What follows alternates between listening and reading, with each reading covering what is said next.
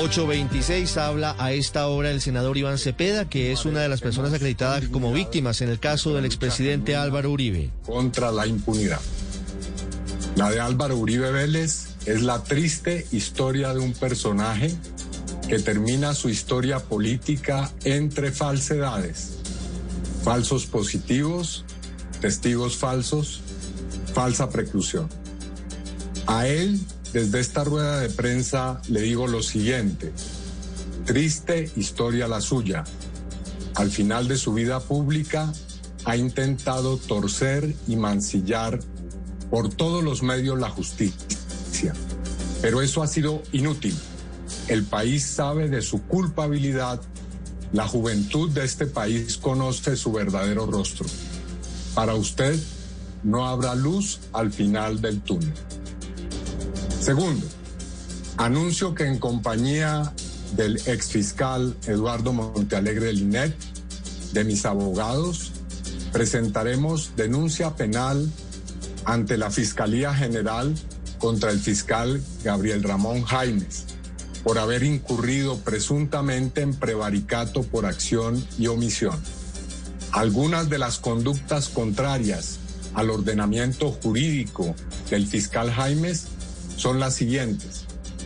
Primero, favorecer los intereses del procesado al punto que aportándose, perdón, apartándose de su deber legal y constitucional, ha fungido de facto como eh, protector, defensor y prácticamente abogado de Álvaro Uribe Vélez. 8.28 minutos, Felipe, el senador Iván Cepeda anuncia un nuevo proceso. Denuncia contra el fiscal Gabriel Jaimes por prevaricato por acción y omisión. Dice que el fiscal Jaimes fue protector, benefactor y hasta abogado del expresidente Álvaro Uribe, contra quien además lanza una andanada muy fuerte, arrancando esta intervención de las víctimas dentro del proceso. Sí, pero la reacción del, del senador Cepeda pues era previsible, porque mm, pues él, ha estado muy, muy encima de ese proceso y por supuesto conviene recordar, Ricardo, que inicialmente este proceso arrancó por una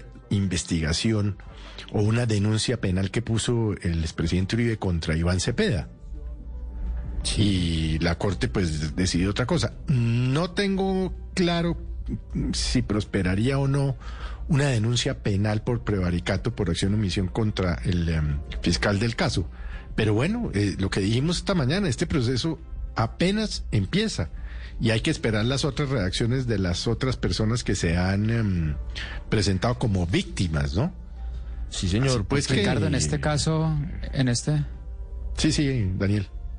Ricardo, en este caso yo creo que lo que se ve Ricardo y Felipe eh, es que lo que está haciendo el senador Cepeda es que la mejor defensa sea el ataque.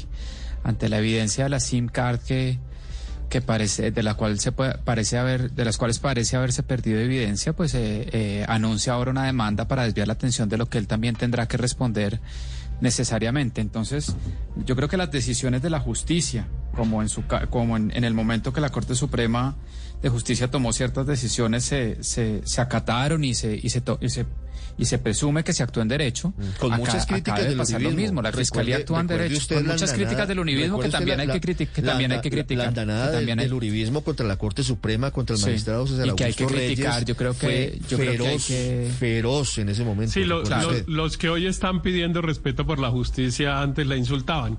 Eh, y decían que eran unos prevaricadores. Lo mismo que está diciendo Cepeda hoy de la Fiscalía lo decían los amigos y los defensores del expresidente Uribe en relación con los magistrados de la Corte hace unos meses.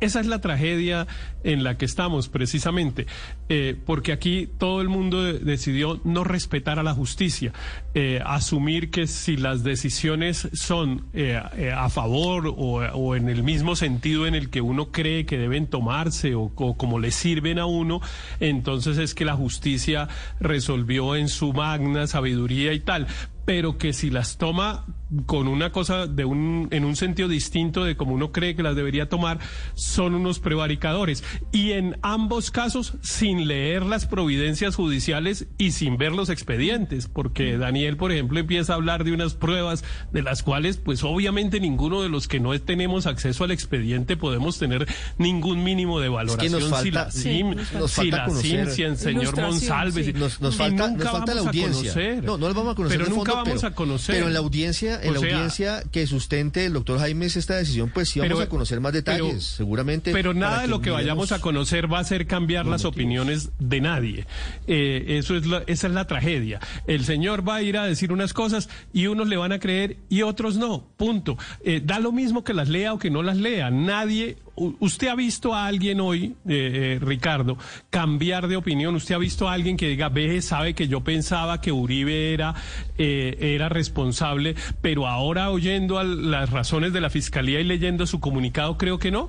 No, ninguno. Los lo único que ha hecho la gente es ratificarse en lo que pensaba desde antes.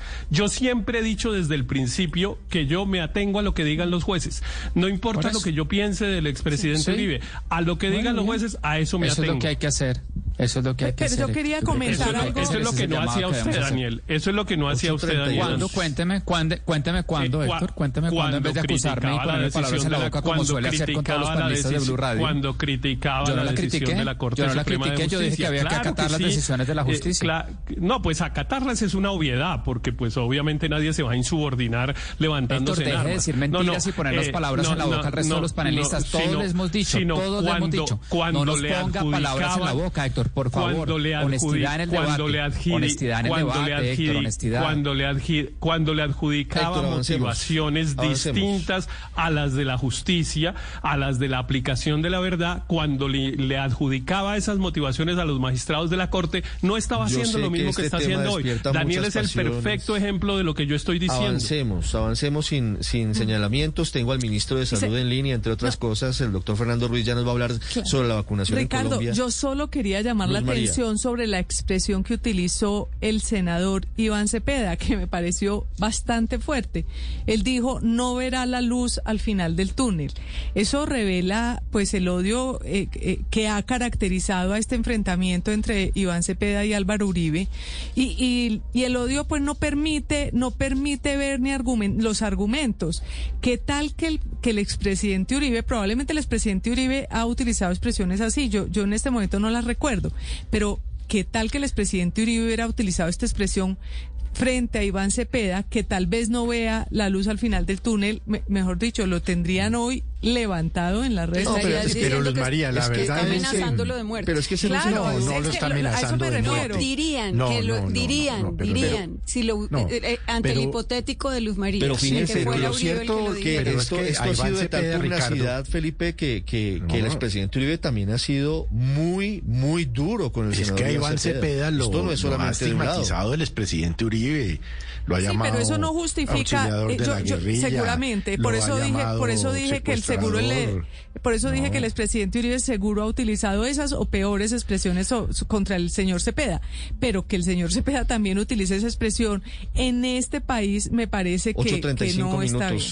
No, lo que sí es Para claro terminar, Mara Consuelo, tengo al ministro Luis en línea. Él utiliza esto también políticamente, sin duda, y esa rueda de prensa no es sino una continuación de que esa es su bandera política y su campaña a la reelección en el Congreso. Volveremos en segundos con esta que es sin duda la noticia del día. La Fiscalía pide el archivo del caso al expresidente Uribe por soborno y fraude procesal. Ya Estás escuchando Blue Radio.